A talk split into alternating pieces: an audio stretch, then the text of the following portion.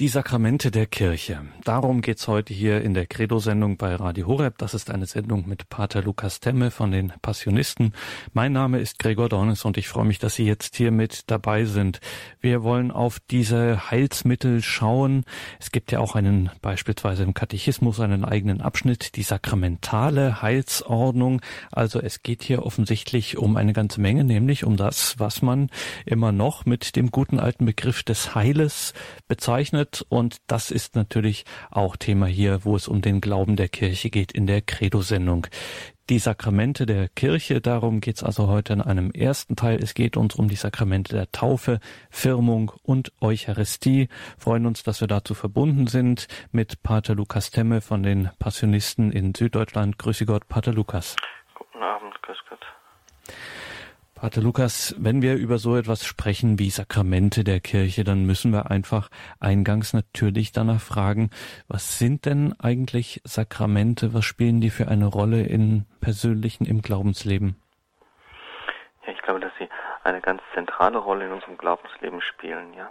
Ähm, so zentral, dass sie, wie soll man sagen, in aller Munde sind, ja. Ähm, Tauf, Taufe, Firmung und Eucharistie sind fundamentale Sakramente unseres Glaubens, unserer, unserer Kirche. Darin liegt aber auch die große Gefahr, glaube ich, dass wir da in einer Routine abrutschen, ja, dass wir uns gar nicht mehr bewusst sind, welch großes Geschenk, welch große Gnade diese Sakramente sind, die uns Gott schenkt. Und das, glaube ich, ist immer wieder ganz wichtig, sich die Frage zu stellen, was ist eigentlich ein Sakrament oder was will mir dieses Sakrament geben oder schenken. Wenn man das auf einen Satz bringen möchte, könnte man sagen, die Sakramente sind sichtbare Zeichen der unsichtbaren, des unsichtbaren Heilswirkens Gottes an den Menschen. Also in diesen Sakramenten berührt Gott den Menschen in einer unnachahmlichen Weise und handelt an ihm. Ja, und in der Seelsorge mache ich immer wieder die Erfahrung, dass die Menschen sich dessen überhaupt nicht bewusst sind, dass sie in den Sakramenten, egal jetzt welches Sakrament, natürlich in der Höchstform der Eucharistie, dass sie dort von Gott berührt, von Gott auch, ja, wenn ich mein Herz öffne, verwandelt werden. Ja, und darin geht es, denke ich, um die Sakramente. Und darum wird auch die, die Kirche das Ursakrament genannt, ja. In ihr und durch ihr werden letztendlich die einzelnen Sakramente gespendet. Diese sind Lebensvollzüge der Kirche. Gott sagt uns Heil zu. Und als Zeichen des Heils steht vor uns die Kirche als jene Gemeinschaft, in der eben dieses Heil ganz konkret Gestalt annimmt.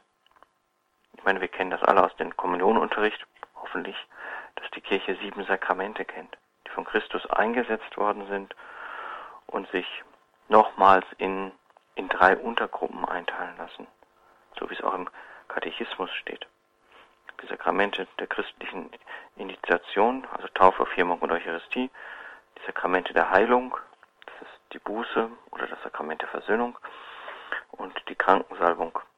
Und zum Schluss die Sakramente, die im Dienst an der Gemeinschaft und Sendung der Gläubigen stehen, also Ehe und Priesterweihe. Und ich denke, wenn wir heute in der Sendung ganz kurz und knapp einen Blick auf diese erste Gruppe werfen, dann will uns das näher heranführen an an diese Sakramente Taufe, Firmung und Eucharistie sozusagen, sozusagen grundgelegt wird, das christliche Leben, der christliche Glaube. Wenn man die Gnade Gottes, die uns durch die Sakramente schenkt, durch diese, gerade durch diese drei Sakramente, wenn man die wieder neu zur Entfaltung bringt, wenn man die im eigenen Leben wirksam werden lässt, dann ist das eine Gnade, denke ich, die wir nicht unterstützen dürfen. Und bevor wir uns das im Einzelnen, Pater Lukas, hier anschauen, wenn wir so die Sakramente mal Schritt für Schritt durchgehen, Sie haben gesagt, hier berührt uns Gott direkt in den Sakramenten. Könnten Sie uns sagen, was eigentlich daran so Besonderes ist, wenn Gott mich berührt, was daran jetzt so, sagen wir es mal, erstrebenswert sein soll, dass ich mich nach dem Empfang eines Sakramentes sehne, dass ich mich danach sehne, von Gott berührt zu werden? Ja, da wo Gott den Menschen berührt, da ist, da ist Heil möglich, ja, da ist Erlösung möglich oder Stärkung und Wachstum.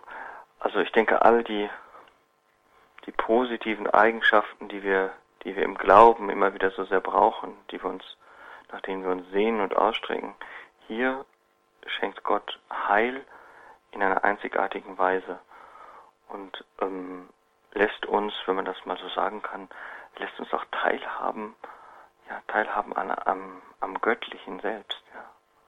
Und das hebt uns ein Stück weit sogar über diese Welt hinaus.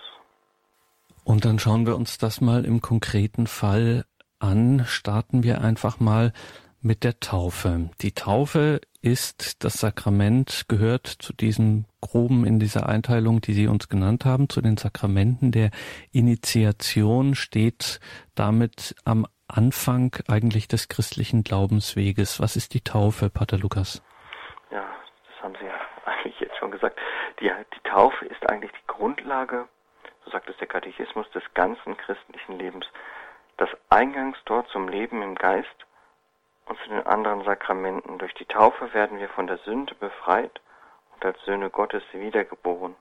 Wir werden Glieder Christi in die Taufe, in die Kirche eingefügt und an ihrer Sendung beteiligt. Die Taufe ist das Sakrament der Wiedergeburt durch das Wasser im Wort. So sagt es der Katechismus. Ja, damit ist eigentlich schon alles gesagt. Aber immer weniger Christen verstehen überhaupt den Sinn der Taufe. Warum muss ich getauft werden? Warum kann ich nicht einfach durch eine Beitrittserklärung oder durch meine freie Entscheidung Mitglied der Kirche werden? Warum braucht es, braucht es die Taufe? Ich denke, dass Gott zu jedem in der Taufe sagt, du bist mein geliebtes Kind, an dir habe ich meinen Gefallen gefunden. Und diese Zusage, wäre es wenigstens schön, sollte die Mitte unseres Lebens werden. Hier können wir unser Leben darauf aufbauen, das geliebte Kind Gottes zu sein. Und in der Taufe wird der Mensch durch die Gnade Gottes, ja, eine neue Schöpfung, so wie es im zweiten Korintherbrief heißt. Also im Kapitel 5 Absatz 17. Wenn also jemand in Christus ist, dann ist er eine neue Schöpfung.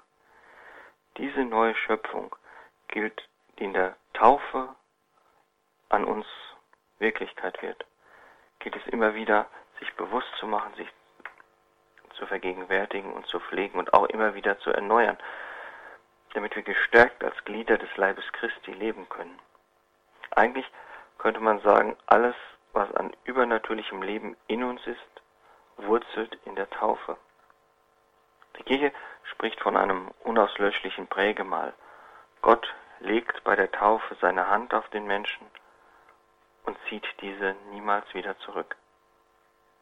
Wichtig scheint mir, wenn wir uns Folgendes merken und versuchen, es in unserem Leben zu bejahen. Die Taufe ist ein Zeichen des Glaubens. Ich glaube, Glaube und Taufe gehören zusammen. Taufe ist nicht das Ende oder das Ergebnis eines Weges, eines, einer Erkenntnis oder eines Glaubens, sondern vielmehr ist es das Leben eines Glaubensweges. Mit der Taufe ist man eigentlich nie zu Ende. Sie muss vertieft werden. Sie muss realisiert werden. Sie muss gelebt werden. Taufe ist eine Übereignung an Jesus Christus. In der Taufe wird der Mensch Christus geschenkt. Und Christus schenkt sich ihm. Es kommt zu einer Einheit. Jede Taufe erfolgt auf den Namen Jesu Christi. Ich denke, dass damit, ja, dass damit die Richtung vorgegeben ist. Dass es in unserem Leben als Christen immer wieder darum gehen soll, sich mit meinen Mühen, mit meinen Fähigkeiten, mit meinen Talenten, mich Christus entgegenzustrecken, eine, in einer lebendigen Beziehung zu ihm zu leben und diese auch immer wieder zu fördern, eine Zugehörigkeit zu schaffen. Das auch in meinem Alltag, auch dann, wenn Christus vielleicht nicht mehr die Rolle spielt, die er bei meiner Taufe gespielt hat, dass es zu, wie wir am Anfang gesagt haben, zu einer Routine kommt, dass ich mir doch immer wieder Punkte schaffe, wo ich mir, wo ich mich an meine Taufe erinnere und wo ich mir bewusst mache, Christus hat in der Taufe die Hand ausgestreckt es liegt auch an mir, diese zu ergreifen. Ich denke, wir kennen alle den Römerbrief, wo Paulus schreibt, stellt eure Glieder nicht der Sünde zur Verfügung als Waffen der Ungerechtigkeit, sondern stellt, stellt euch Gott zur Verfügung als Menschen, die vom Tod zum Leben gekommen sind. stellt eure Glieder als Waffen der Gerechtigkeit in den Dienst Gottes. Darum geht es auch in der Taufe, sich ganz Gott zur Verfügung zu stellen, sich in Dienst nehmen zu lassen, als Christen. Wir sprechen ja immer vom allgemeinen Priestertum der Gläubigen. Aber noch mehr schenkt uns die Taufe. Die Taufe ist Vergebung der Sünden. Die Taufe geschieht zur Vergebung der Sünden, so steht es schon in der Apostelgeschichte 2.38. Hier wird sehr schön deutlich, dass Glaube, Taufe und Umkehr zusammengehören. Das wird in der Bekehrung des heiligen Apostels Paulus sehr schön deutlich, wenn es dort heißt, dass zu ihm gesagt wird, steh auf, lass dich taufen und deine Sünden abwaschen, nachdem du seinen Namen angerufen hast. Taufe ist Zusammengehörigkeit und gleiche Würde aller Getauften. Man kann nicht allein sein als Getaufter. Man wird immer in die Gemeinschaft der Kirche hineingetauft. Durch die Taufe also wächst die christliche Gemeinde. Entscheidend ist aber nicht so sehr die Zahl der Mitglieder dieser Gemeinde, sondern die Annahme und die Treue der Getauften in dieser Gemeinschaft. Gerade in den Briefen des Apostels Paulus kommt das immer wieder zur Sprache. Auch der Katechismus spricht davon, dass die Taufe die Grundlage der Gemeinschaft aller Christen ist. Auch mit jenen, die noch nicht in voller Gemeinschaft mit der katholischen Kirche leben. Paulus geht sogar so weit und leitet von der Taufe die Aufhebung aller gesellschaftlichen Schranken ab. Wenn er schreibt im ersten Korintherbrief, durch den einen Geist wurden wir in der Taufe alle zu einem einzigen Leib aufgenommen. In Glaube und Taufe entstand eine Verbundenheit mit Christus, die alle Getauften unterschiedslos zu Kindern Gottes macht. Paulus schreibt weiter, Ihr seid alle durch den Glauben Söhne Gottes durch Jesus Christus, denn ihr alle, die ihr auf Christus getauft seid, habt Christus angezogen. Es gibt nicht mehr Juden und Griechen, Sklaven und Freie, nicht Mann und Frau, denn ihr alle seid einer in Christus. Es geht hier um eine fundamentale Gleichheit, nicht um eine sekundäre. Die Taufe wenn wir noch weiter schauen, die Taufe ist ebenfalls Geburt zum neuen Leben als Gabe, aber, das dürfen wir glaube ich auch nie vergessen, auch als Aufgabe. In der Taufe wird uns etwas anvertraut, was wir zur Entfaltung bringen sollen, was wachsen soll in uns, wofür, wofür wir uns entschieden haben, was wachsen kann dann, wenn wir uns dazu bereit erklären, es anzunehmen und Frucht bringen zu lassen. Die Taufe ist das erneuerte Bad, aus dem wir wie neugeboren hervorgehen. Eine grundlegende Wende, könnte man sagen, zwischen früher und heute. Diese Wende ist nicht unser Werk, sondern Gottes Geschenk. Werk seines Geistes. Aber dieses Werk soll nun in einem neuen Lebensstil realisiert werden. Es liegt an uns, dieses Werk des Geistes, ja, eine Form zu geben, ein Gesicht zu geben. Ja, und da sollten wir uns immer wieder fragen, wie gehe ich eigentlich um mit meiner Taufgnade, mit diesem Geschenk, Kind Gottes zu sein? Bemühe ich mich im Alltag auch immer wieder Ja zu sagen zu diesem Sakrament? zu dieser Entscheidung, Kind Gottes zu sein? Oder versickert das in den alltäglichen Sorgen unseres Lebens nicht immer wieder? Vielleicht ist es einfach auch eine Herausforderung, dass wir uns an jedem Sonntag der Taufe gedenken. Immer wieder neu sagen, ja, ich bin dieses Kind Gottes und ich möchte diese Gnade leben. Dieses Geschenk wieder neu anzunehmen zu leben. Und auch hier wird sich zeigen, ja, ob wir die Wahrheit tun wollen, ob wir aus dieser göttlichen Wahrheit leben und dies gestalten. Die Taufe ist letztendlich das ganz große Geschenk Gottes an uns, auf dem dann auch alle anderen Sakramente aufbauen.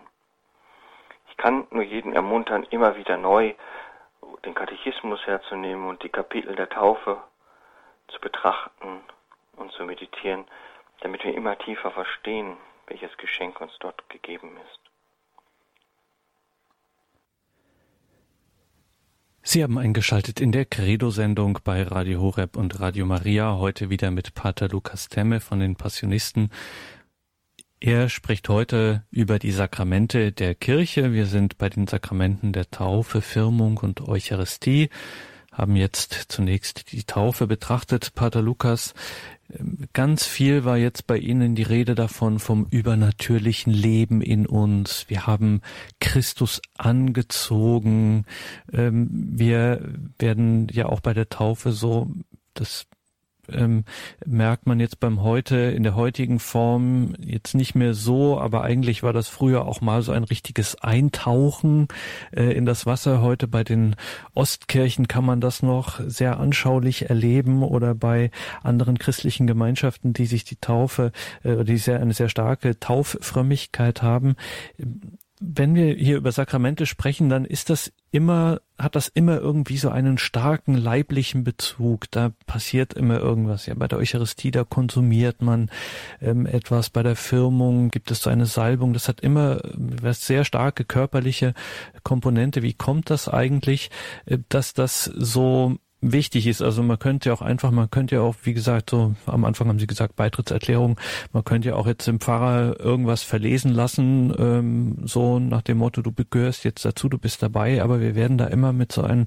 äh, starken, symbolhaltigen, äh, leibhaftigen Dingen konfrontiert. Wieso ist das so? Ich glaube, dass es gerade darum geht, dass der Mensch ja auch ein, ein Leib-Seele-Wesen ist, ja, das, und dass Gott in den Sakramenten den ganzen Menschen berührt, den ganzen Menschen will auch, ja. Nicht nur die Seele, sondern auch den Leib. Und darum auch in diesen Sakramenten, in den verschiedenen Ausdrucksformen, sei es durch das Krisam bei der Firmung oder bei der Priesterweihe, sei es durch das Wasser bei der Taufe, durch, der, durch, das, durch Brot und Wein bei der Eucharistie, dass es gerade den ganzen Menschen angeht, ja und ähm, dass Gott hier auch den Leib berührt und nicht nur die Seele, nicht nur den Geist. Nun haben ja die wenigsten Menschen das Glück, die Gnade, das Privileg, wie immer man das nennen will, als Erwachsene ganz bewusst auch nach, sagen wir ruhig, einem Glaubensjahr, nach einem Einführung in den christlichen Glauben, dann auch dieses Sakrament in der bewussten Form empfangen zu können. Die meisten von uns sind als Kinder getauft worden. Und wenn Sie jetzt davon sprechen, dass wir diese Gnade, die wir damals empfangen haben, dann immer wieder neu in uns vergegenwärtigen, dann sagen auch viele, naja gut, das hört sich jetzt schön und fromm an, aber ich habe an meine Taufe keine Erinnerung. Wie soll ich das dann vergegenwärtigen, das wieder lebendig werden lassen? Ich glaube, wichtig ist zunächst einmal, dass man sich vergegenwärtigt, dass es, dass dort die Eltern und Paten ja stellvertretend für uns das Bekenntnis des Glaubens abgelegt haben. Dass, dass wir, das ist ja dann immer die Herausforderung, gerade in der heutigen Zeit, dass wir in unseren Familien, in unseren Beziehungen, in denen wir stehen, dass wir da diesen Glauben wachsen lassen sollen und, und ähm, auch erfahrbar machen oder erfahrbar werden lassen sollen. In den, sicherlich auch im Schulunterricht, in den, im Firmen- und Kommunionunterricht wird es immer wieder um die Sakramente gehen. Letztendlich kann es uns keiner abnehmen, sich mit dem Glauben zu beschäftigen. Ähm, und so wie ich vorhin ja auch gesagt habe, ist auch die Taufe ja nicht etwas Abgeschlossenes, so eine, ein Sakrament, was ich heute empfangen habe und bums, fertig ist es, sondern diese Taufe denke ich, zu sehen wie ein Weg, ja, weil es da ja auch um den Glauben, um Umkehr, um Hinwendung an Gott geht. Und auch, so wie Sie gesagt haben, auch um die Entscheidung, dass wir uns auch immer wieder neu für Gott entscheiden dürfen. Und es gibt ja zum Beispiel in den, in manchen Vereinen oder Gemeinden Gemeinschaften eine Tauferneuerung am Sonntag, ja. Was sicherlich wichtig ist. Ja. Ähm, vielleicht ist es auch die Taufe im Familienkreis oder im Bekanntenkreis, die uns von eines, eines Kindes, die uns von neuen erfahren lässt, ja, das ist mit mir auch geschehen, ja. Da, auch als ich Kind war, habe ich, habe ich dieses Sakrament der Gnade empfangen. Da gibt es, denke ich, viele Formen, wo man sich mit der eigenen Taufe auch auseinandersetzen kann und soll und wo man sich auch wieder neu von, ja, neu von Gott begeistern lassen kann. Ja. Und genau dazu soll natürlich auch diese Reihe dienen, sozusagen geistliche Betrachtungen der Sakramente der Kirche. Aber jetzt müssen wir doch nochmal zum Abschluss, weil das so ein wichtiges Sakrament auch ist, die Taufe, Pater Lukas, nochmal ganz praktisch werden. Es ist ja so, zumindest lehrt uns das der Katechismus, dass jeder zum Beispiel im Notfall auch dann eben ein Laie taufen kann. Wie sieht das denn aus? Also ich, man möchte nicht in, unbedingt in eine schlimme Situation kommen, aber gesetzt den Fall, wo auch immer und wie auch immer, in welchem Kontext, ähm, was muss ich da tun? Ja, also selig ist zunächst einmal das Wichtige, dass er das tun will, was zu tun ist, also dass er die Position hat, tun, was die Kirche tun will, nämlich taufen. Ja, also ähm, das muss gegeben sein und es muss zum Übergießen des, ähm, von Wasser kommen. Ja. Und ganz wichtig ist die, die, ähm, die Taufformel, also ich taufe dich im Namen des Vaters, des Sohnes und des Heiligen Geistes. Ja, die drei, äh, die Dreifaltigkeitsformel muss kommen. Also ich kann nicht sagen, ich taufe dich jetzt und schütte Wasser über den Kopf, das ist hier nicht keine gültige Taufe. Ähm, wichtig ist, dass der zu Taufende das tun will, was die Kirche tun will, nämlich taufen. Und ähm, dass es, dass es ähm, zum Übergießen des Wassers kommt. Und ich taufe dich im Namen des Vaters und des Sohnes und des Heiligen Geistes. Das ist eigentlich schon alles. Ja, und man sollte es natürlich dann auch in irgendeiner Form schriftlich festhalten, beziehungsweise mit Zeugen für, für spätere Fälle. Aber das ist nicht unbedingt vorgeschrieben. Wichtig ist, dass die Formel stimmt. Ja. Und dann kommen wir jetzt hier in dieser Sendung heute mit Pater Lukas Temme über die Sakramente von der Taufe zum nächsten Sakrament der Initiation, nämlich der Firmung. Was ist die Firmung, Pater Lukas? Ja, wiederum mit einem Satz gesagt. Die Firmung ist das Sakrament der, wir haben das zumindest so im Firmenunterricht immer wieder gelernt, der Volljährigkeit des Glaubens. Aber letztendlich, so wie es der Katechismus lehrt, ist es die Vervollkommnung der Taufgnade. Ja. Es bildet also eigentlich eine Einheit, Taufe und Firmung. Und es wäre, glaube ich, schade, wenn wir das aus den Augen verlieren, wenn das verloren geht. Der Firmung vollendet sich die Taufgnade. Durch das Sakrament der Firmung werden die Getauften vollkommener der Kirche verbunden und mit besonderer Kraft des Heiligen Geistes ausgestattet hat natürlich auch eine Folge. Sie sind nämlich jetzt noch strenger verpflichtet, den Glauben zu bezeugen, also Zeugen Jesu Christi zu sein in Wort und Tat, zugleich zu verbreiten, was sie glauben, aber auch zu verteidigen.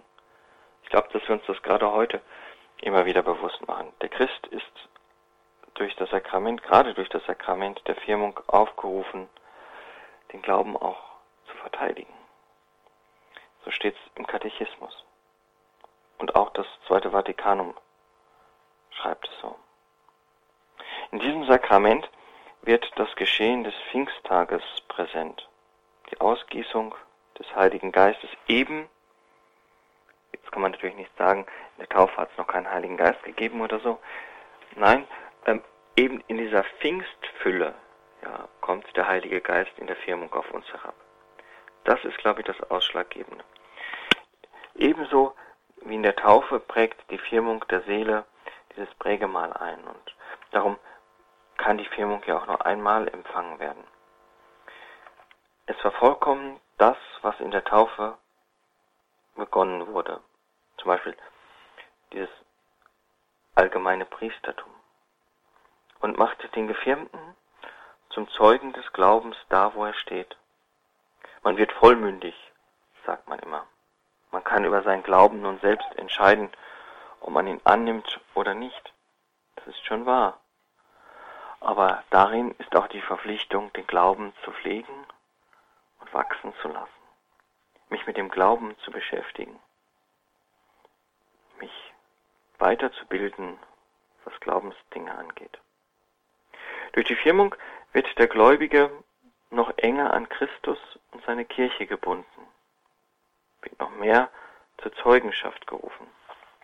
Was aber das Wichtigste ist, es kommt noch zu einer festeren Verwurzelung in der Gotteskindschaft.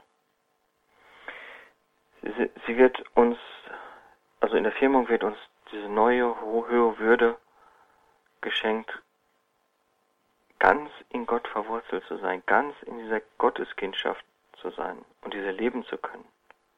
Ich glaube, dass wir uns dessen gar nicht bewusst sind. Wie leben wir diese Kindschaft? Die Fülle des Geistes zu empfangen. Dazu sollen wir uns bereiten und unser Herz in der Firmung öffnen. Ich glaube, das ist ganz wichtig, dass wir dies im Hinterkopf behalten. Es geht auch darum, wie bereite ich mich vor auf die Firmung? Bin ich bereit, in dieser Feier des Sakramentes wirklich die Fülle des Geistes in mich aufzunehmen? Mein Herz zu öffnen, mich von Gott treffen zu lassen, mich vom Geist treffen zu lassen und dann in der Kirche für Christus zu wirken? Petrus erklärt, dass diese Ausgießung des Geistes Zeichen der messianischen Zeit ist. Du stehst in Apostelgeschichte im zweiten Kapitel. Wer der Predigt der Apostel Glauben schenkte und sich taufen ließ, erhielt die Gaben des Heiligen Geistes. Heute hört man oft, es ist ja gar nicht so wichtig, ob man gefirmt ist, Hauptsache getauft. Ähm, ich glaube, hier wird deutlich, wie sehr man dieses Sakrament unterschätzt. Es geht um eine Fülle.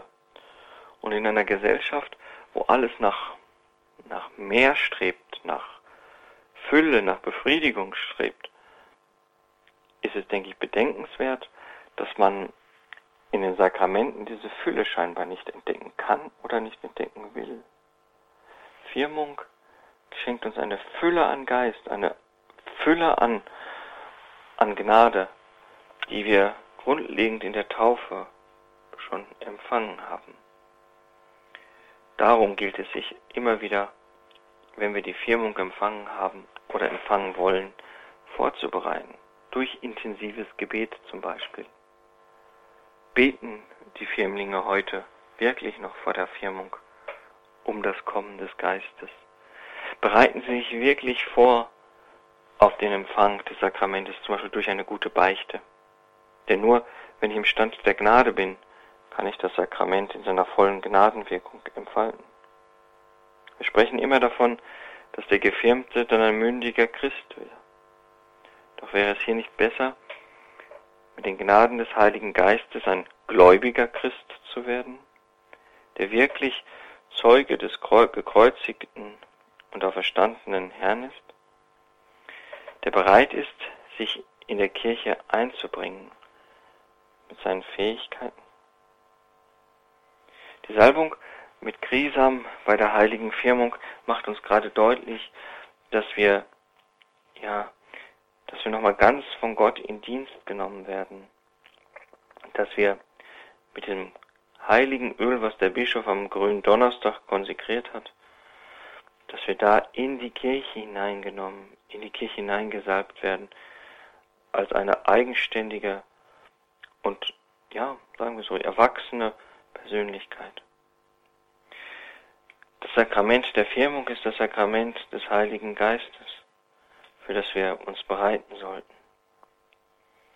Es vollendet die Taufgnade und es ist, es will uns immer tiefer hineinführen in diese Gotteskindschaft. Taufe und Firmung dürfen nicht getrennt werden, sondern es geht darum, ganz Kind Gottes zu werden. Dazu sind wir immer wieder eingeladen und dazu sind wir immer wieder gerufen. Die Sakramente der Kirche, Thema dieser Sendung hier mit Pater Lukas Temme von den Passionisten. Mein Name ist Gregor Dornis und jetzt geht es uns also um die Firmung. Pater Lukas, immer wieder taucht hier der Begriff des Geschenkes auf. Es wird uns etwas geschenkt und wir bekommen äh, Gnaden des Heiligen Geistes. Was ist das Besondere an diesen sakramentalen Gnaden des Heiligen Geistes? Weil der fromme Christ geht davon aus, dass er, wenn er um eine Gnade bittet, äh, die dann hoffentlich auch bekommt. Ähm, aber hier, das scheint nochmal was Besonderes zu sein. Ja, das haben wir vorhin schon mal gesagt, dass gerade in den Sakramenten Gott nochmal, also wie soll man sagen, ganz nahe den Menschen berührt.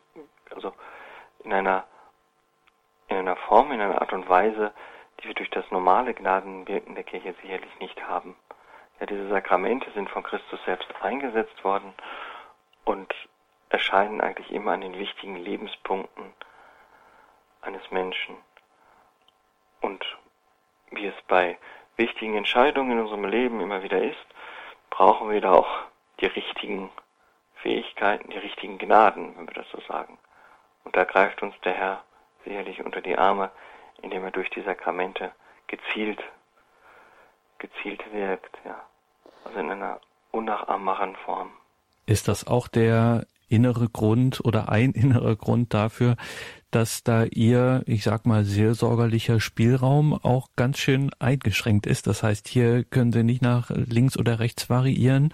Ähm, hier müssen Sie sich strikt an das halten, was vorgegeben ist. Also was man immer so Form nennt beim Sakrament, also die Worte zum Beispiel, ja, die Taufformel etwa oder die äh, Konsekrationsworte in der Heiligen Messe ähm, und auch was Sie dann tun, das Übergießen mit Wasser, die sogenannte Materie, das ist einfach schlicht festgelegt. Also hier können Sie jetzt nicht noch das noch aufhübschen und das noch aufhübschen und damit irgendetwas intensivieren, sondern hier wirkt es tatsächlich dadurch, dass derjenige, der das Sakrament spenden kann, sich auch an eine, strikt an eine Form auch hält. Innere Grund oder ein innerer Grund dafür, dass da ihr, ich sag mal, seelsorgerlicher Spielraum auch ganz schön eingeschränkt ist. Das heißt, hier können Sie nicht nach links oder rechts variieren.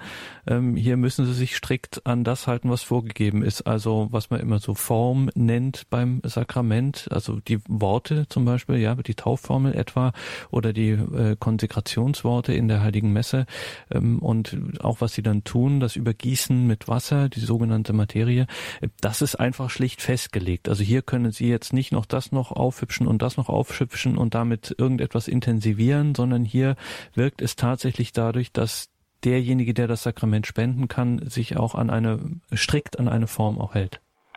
Ja, ich meine, ich bin ja nicht dafür zum Priester geweiht worden, dass ich, dass ich, ähm, wie haben Sie gesagt, aufhübschen, dass ich die Sakramente aufhübschen soll, sondern ich bin letztendlich Werkzeug Christi, ja. Durch mich wirkt der Herr. Und ich bin nicht der Macher. Ich bin nur das Werkzeug. Der Handelnde durch die Sakramente ist der Herr. Dem leihe ich meine Stimme, dem leihe ich meine Hände. Und ähm, deswegen darf ich und soll ich auch nicht an den, an den Formen der Sakramente rumbasteln. Ja. Ähm, ich glaube, dass wir da auch bei den Gläubigen ähm, eine ganz falsche ähm, Meinung hervorrufen können. Dass nämlich wir die Macher sind. Das sind wir nicht. Es ist der Herr, der wirkt. Einzig er. Und darum ähm, kann ich immer nur davon abraten, bloß nicht an diesen, an den Formen, die uns die Kirche ja vorgibt und auf die wir uns ja auch verlassen können, dass sie, dass sie gut und vernünftig sind, ähm, dass wir uns da nicht ähm, dran machen und meinen, wir, wir wissen es besser. Es mag für den Moment sich vielleicht schöner anhören oder feierlicher sein, aber vergessen wir doch bitte nicht, dass durch diese Form der Herr wirkt und nicht wir. Ja. Also ich kann, ich kann als, als Lukas Temme niemanden das Heil schenken. Das muss der Herr machen. Das kommt da, glaube ich, ganz zum Ausdruck. Das ist, glaube ich, unheimlich wichtig.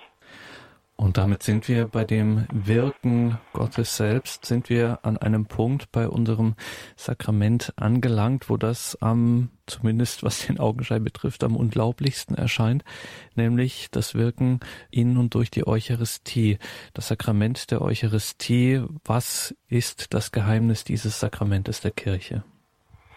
Ja, ähm, die Kirche nennt die Eucharistie, ich glaube Thomas von Aquin schreibt das, ähm, das Sakrament der Sakramente. Ähm, die Eucharistie hat sicherlich eine ein herausgehobene Position in diesen Sakramenten, die wir uns anschauen und anschauen werden. Wer durch die Taufe zur Würde des königlichen Priestertums erhoben und durch die Firmung Christus tiefer gleichgestaltet worden ist, nimmt durch die Eucharistie mit der ganzen Gemeinde am Opfer des Herrn teil, so der Katechismus. Und für die Kirche ist die Eucharistie Quelle und Höhepunkt des ganzen christlichen Lebens. Das sagt das Zweite Vatikanum. Alle anderen Sakramente sind sozusagen der Eucharistie zugeordnet, weil in ihr das ganze Heilsgut der Kirche enthalten ist, nämlich Jesus Christus selbst. Er ist hier gegenwärtig. Mehr geht einfach nicht. Hier in der Eucharistie könnte man sagen, verbinden sich Himmel und Erde. Der Katechismus sagt dazu, die Eucharistie ist also der Inbegriff und die Summe unseres Glaubens. Unsere Denkweise stimmt mit der Eucharistie überein, sagt der heilige Irenäus. Und die Eucharistie wiederum, so sagt er weiter, bestätigt unsere Denkweise. In der Feier der Eucharistie, in der heiligen Messe, bekommt der Gläubige seine Kraft und Gnade, um dann in die, in die Welt, in seinen Alltag hinauszugehen und dort Christi Zeuge zu sein.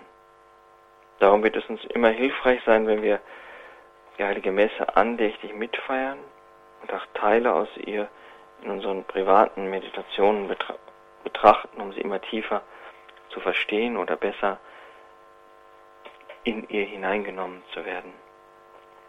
Über die Eucharistie gäbe es viel zu sagen, viel zu meditieren. Wenn in der Eucharistiefeier Brot und Wein durch die Worte Christi, das ist, glaube ich, das Wichtige, durch die Worte Christi, nicht durch die Worte des Priesters, der leiht nur die Stimme, verwandelt werden, durch die Anrufung des Heiligen Geistes zum Blut und Leib Christi gewandelt, dann ist das eine unüberbietbare Form der Gegenwart Christi. Dieses Geheimnis hat Jesus seinen Jüngern und damit auch seiner Kirche hinterlassen, dass sie es feiert bis zu seiner Wiederkunft. Und wenn wir in die Heilige Schrift schauen, so können wir feststellen, dass die Kirche vom ersten Augenblick an diesem Auftrag treu geblieben ist. Wenn es zum Beispiel in der Apostelgeschichte heißt, sie hielten an der Lehre der Apostel fest und an der Gemeinschaft, am Brechen des Brotes und an der Gemeinschaft der Brüder. Da gilt es immer wieder neu, sich das bewusst zu machen, in welcher großen Tradition wir stehen, dass die Kirche immer wieder neu dieses Geheimnis feiert. Eine Grundstruktur der Eucharistiefeier hat sich im Laufe der Jahrhunderte nämlich auch gar nicht geändert. Es hat sich ja gerade nach dem Zweiten Vatikanum vieles in der Heiligen Messe geändert. Aber zwei Dinge oder eine Grundstruktur der Eucharistiefeier ist gleich geblieben, nämlich die zwei großen Teile. Wortgottesdienst ist der erste große Teil mit Lesung, Homilie und Fürbitten und dann der zweite, die Eucharistiefeier mit der Darbringung von Brot und Wein, deren Konsekration in der eucharistischen Dank und der eucharistischen Danksagung und Kommunion, wobei, glaube ich, festzuhalten ist, dass Wortgottesdienst und Eucharistiefeier eine Einheit bilden, die nicht getrennt werden kann. So hat auch das Zweite Vatikanum gesagt, der Tisch, der uns in der Eucharistie gedeckt wird, ist zugleich der Tisch des Wortes Gottes und des Leibes des Herrn. Im Aufbau der Eucharistiefeier sehen wir eigentlich den Aufbau des österlichen Mahles, wie Jesus es hielt. Das kommt zum Beispiel in der Emmaus-Geschichte sehr schön zum Ausdruck. Auf dem Weg nach Emmaus deutet Jesus den beiden Jüngern die Heilige Schrift. Wir könnten das vielleicht so in einer Art Wortgottesdienst nennen. Und als sie in Emmaus sind, kommt es zum Brechen des Brotes und zum Dankgebet. In der Feier der Eucharistie verbinden sich drei wichtige Aussagen und Elemente. Die Danksagung und Lobpreis an den Vater, das Opfergedächtnis Christi und seines Leibes und die Gegenwart Christi durch die Macht seines Wortes und die Macht seines Geistes. In dieser Feier bringt die Kirche Gott das Opfer des Lobes dar für die ganze Schöpfung. Dieses Lob, dieses Opfer des Lobes ist nur möglich durch Christus selbst. Darum kommt zum Beispiel am Ende der Oration auch immer wieder, darum bitten wir durch Christus, unseren Herrn oder ähnlich. Wir dürfen deshalb auch in jeder heiligen Messe Gott danken für das Werk der Schöpfung, vor allem aber für das Werk der Erlösung. In der Eucharistie vergegenwärtigt sich aber auch das unblutige Kreuzesopfer Christi. In der Darbringung seines einzigartigen Opfers in der Liturgie, deines mystischen Leibes der Kirche. Es geht ihm nicht nur um ein sich erinnern oder ein Gedenken. Es geht hier um die Vergegenwärtigung Christi. Christus ist wahrhaft gegenwärtig in den Gestalten von Brot und Wein. Wenn sich auch für unsere Augen, für unseren Geschmack und Geruch nichts ändert, so wird doch die Substanz des Brotes und Weines gewandelt hinein in Leib und Blut Christi. Es geht hier nicht um ein Symbol oder um ein Zeichen. Wer dies glaubt, befindet sich nicht mehr auf dem Boden des katholischen Glaubens und sollte sich genau prüfen, bevor er zur Kommunion geht, sich bewusst machen, was er denn tut. In der Eucharistie geht es um die Vergegenwärtigung, aber auch um die Gegenwärtigsetzung des unblutigen Kreuzes auf was Christi, in der Darbringung der Liturgie. Es geht um mehr. Es geht darum, dass Christus gegenwärtig wird. Und wer das einmal begriffen hat, wer in seinem Herzen glaubt, dass in Brot und Wein Christus gegenwärtig ist, mit welcher Demut und mit welcher tiefen Ehrfurcht werden wir an den Tisch des Herrn treten. Weil ja niemand anders als Jesus Christus selbst mir gegenübertritt in der Gestalt von Brot und Wein. In der heiligen Eucharistie wird uns Christus als Stärkung gereicht. Und zugleich ist die Eucharistie wie eine Brücke, die uns schon, ja, die künftige Herrlichkeit zeigt. In diesem Brot, einem kleinen Stückchen Brot, in diesem Schluck Wein, ist schon Ewigkeit gegenwärtig im Herrn. Und wenn der Herr auch verborgen ist in diesen Gestalten und er sein Versprechen so auch einlöst, ich bin bei euch alle Tage bis zum Ende der Welt, so wird diese Gegenwart dann aufhören, wenn Jesus Christus sichtbar für uns alle wiederkommen wird. Wir leben also in der ständigen Gegenwart des Herrn. Was kann es Beruhigenderes geben, als dass ich mich geborgen, gehalten, getragen weiß von dieser Gegenwart Jesu Christi, der auf dem Weg meines Lebens mit mir geht. Und ich denke, hierfür ist nicht nur die heilige Eucharistie wichtig, sondern letztlich alle Sakramente geben uns diese Gegenwart des Herrn wieder. Aber gerade die Eucharistie, gerade hier begegnet uns der Herr in einer unendlich nahen Weise. Und wir sollten uns prüfen, wie wir mit ihm umgehen, wie wir ihn empfangen, wie wir ihn anbeten und verehren in der Eucharistie. Ob wir dankbar unser Knie vor ihm beugen und ihm danken für das Werk der Erlösung, was er immer wieder an uns vollzieht, oder ob wir gleichgültig an ihm vorübergehen, weil wir doch nur dieses Symbol meinen zu sehen. Lassen wir uns von der heiligen Eucharistie immer wieder neu verwandeln und immer wieder neu auch stärken für unseren Dienst an der Welt. Ich denke, jeder von uns sollte immer wieder betrachten und überlegen, welch großes Geheimnis der Herr uns in der Kommunion schenkt, in der Eucharistie, das bleibende Geheimnis seiner Gegenwart. Die Sakramente der Kirche, das ist Thema heute hier in einem ersten Teil in der Credo-Sendung mit Pater Lukas Temme, Passionistenpater aus Süddeutschland. Pater Lukas, Sie haben vorhin gesagt, das, was uns die Kirche da überliefert, darauf kann man sich verlassen.